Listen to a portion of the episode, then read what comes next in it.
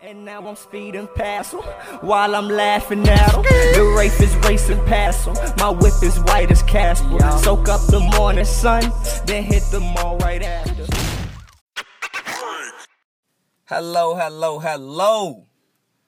Thank you for tuning in to the very first edition of The Way I See It with Jamario Rashad.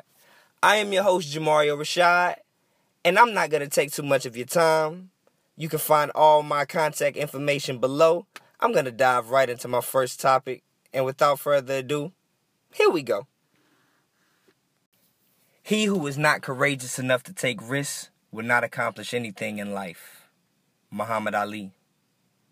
The beginning does not matter, the end does not matter. All that matters is what you do in between. The greatest reward is to know that you did your job when you were here on the planet. John Carlos. I think the good and the great are only separated by their willingness to sacrifice. Kareem Abdul Jabbar. All three of these great men had two things in common. Not only were they some of the greatest athletes in American history, but they were also civil rights activists that played a crucial role in the progress of the original movement. Some sectors of society will have you believe that sports and politics should not coincide that sports figures should focus solely on their craft and leave speaking on civil matters to the politicians. Or to use a more current phrase, shut up and dribble. Luckily, none of these brothers ever listened. Without knowing that they would ever even be immortalized, they realized that they had a platform that would allow them to have the cries of black hardship heard by the masses. So they did just that. So now I want you to fast forward about 50 years and tell me what all has really changed. Okay.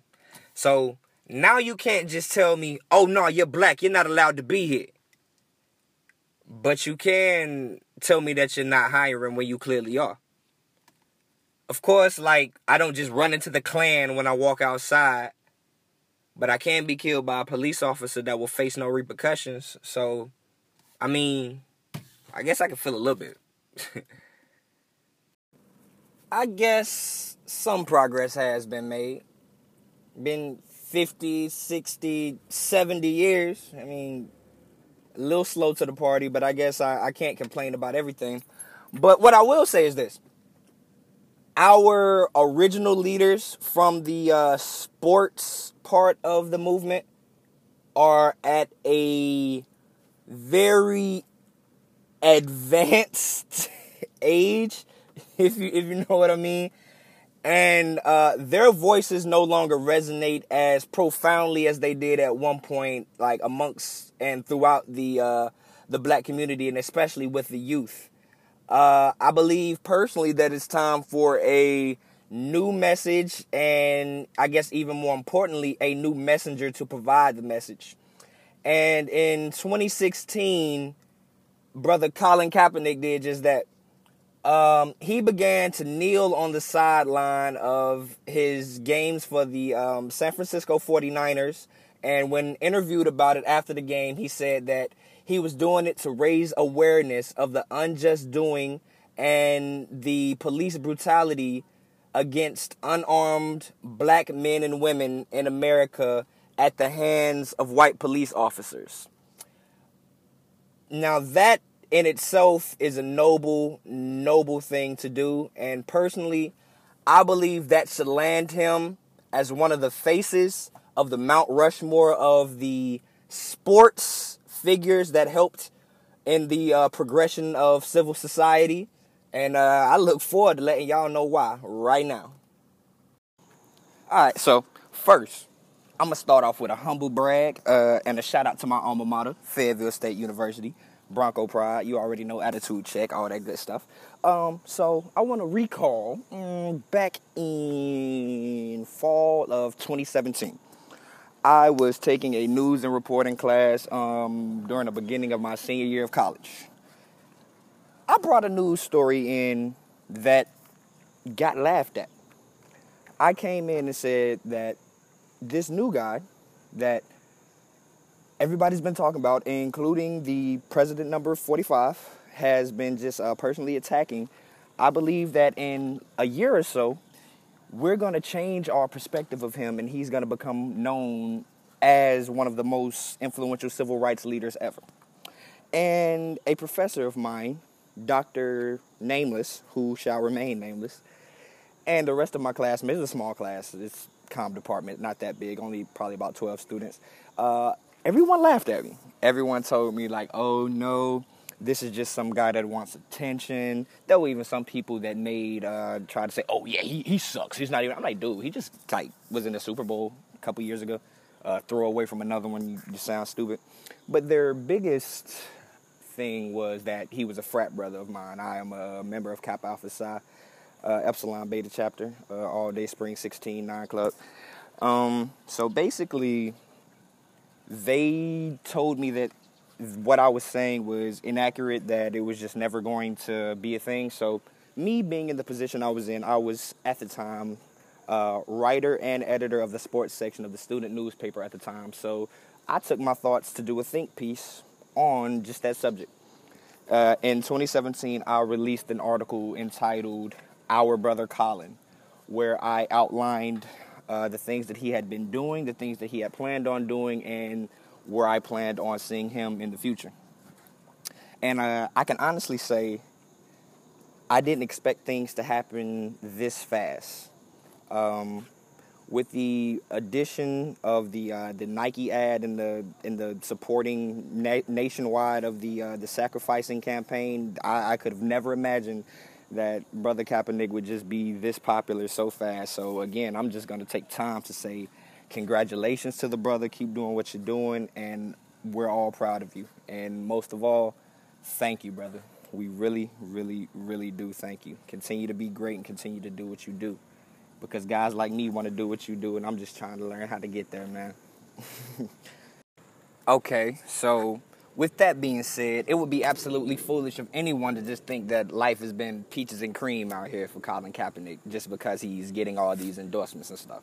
Let us not forget, Colin has been blackballed completely by all the teams in the NFL.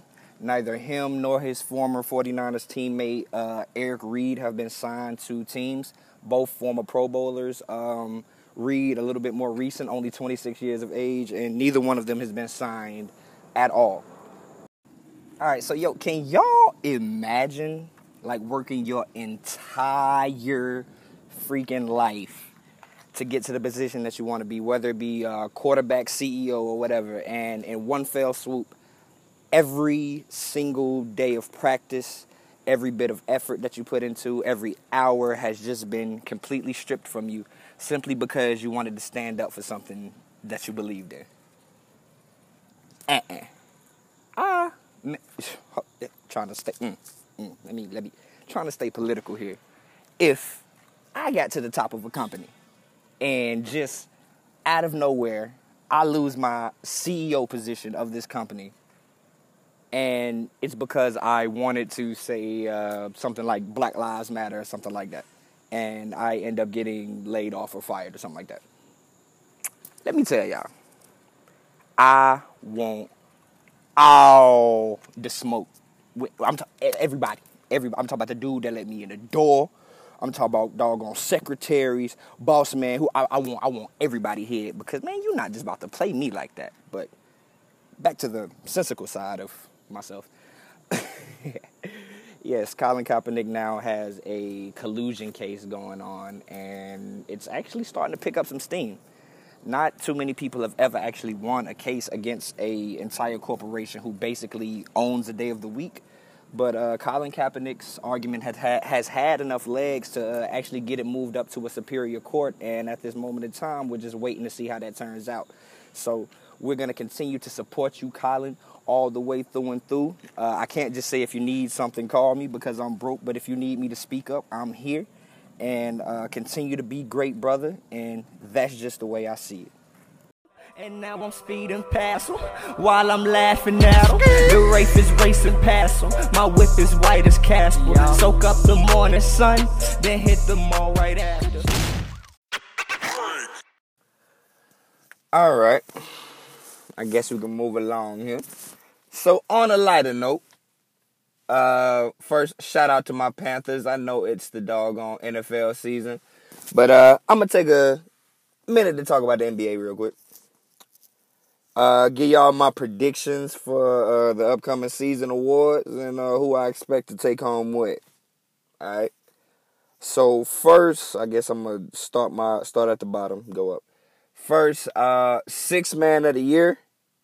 Uh, I believe this could be real easy to just say, you know, Eric Gordon, Louis, the, the normal two.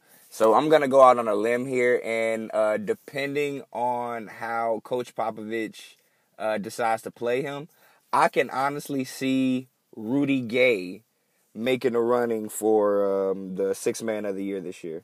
Uh, nobody is really giving the Spurs too much credit after the Kawhi trade, acting as if uh, acting as if Popovich has just like lost his fastball or something, as if he just doesn't have it. I guess, but uh, I can see the Spurs being at least uh, at worst case scenario a five seed, six seed in the West, and I believe Rudy Gay can be a real, real big part of that. Uh, moving on, let me see. Defensive Player of the Year. I'm gonna go ahead and call it, bro. It's, it's booked.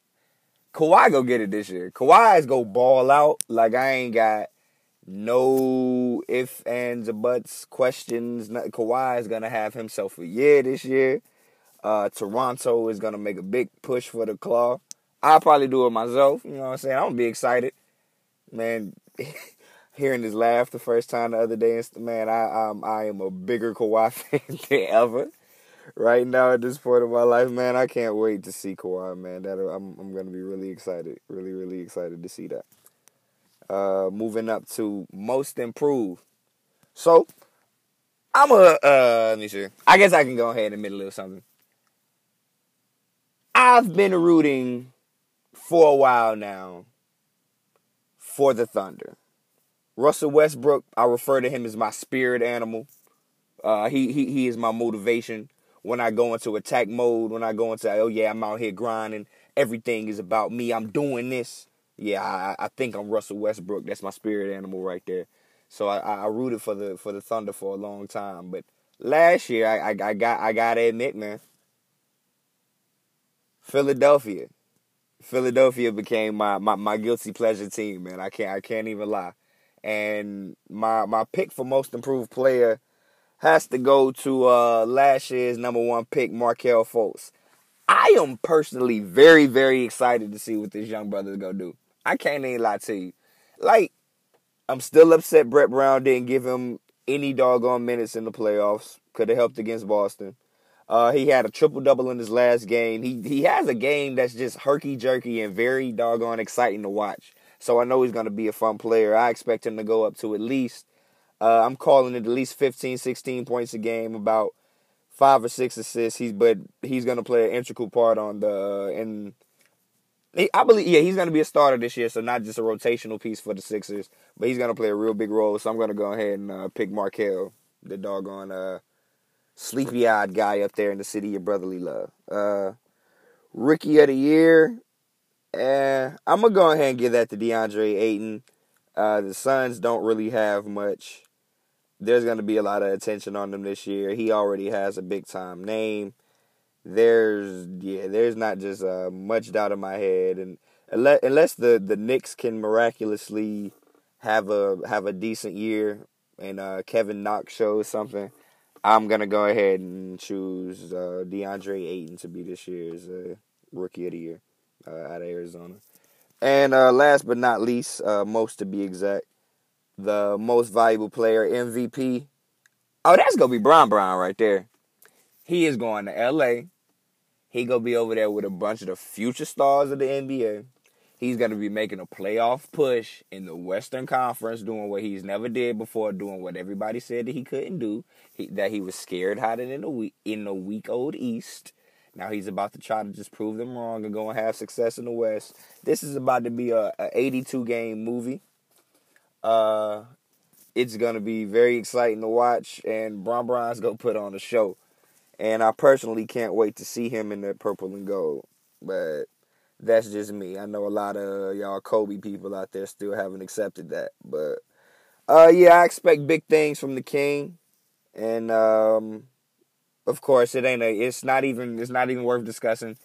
Uh, Golden State makes the league not fun anymore, but yeah, Golden State are gonna be be the uh, champions undoubtedly this year. Uh, Houston was the only team I thought that could actually challenge them, and they regressed. So yeah, KD's gonna go ahead and get that third one. Uh, yeah, pretty much. I mean, Draymond or Klay. How about y'all? Let me know in the comments below. Who do y'all think will leave first? Draymond Green or Klay Thompson? Like, my personal guess is they're gonna be there forever, and KD's gonna end up leaving. But if you were the GM up in Golden State, who would you rather keep on your squad, Klay or Draymond? I'm gonna have to go ahead and say Klay, but uh, I would love to hear you all's uh, comments, or I guess not here, read you all's comments. So leave them down below. And um, I'm gonna go ahead and thank you all again for tuning in to this very first edition of the way I see it with Jamario Rashad. I'm wishing you peace and love until the next time, and I'm out.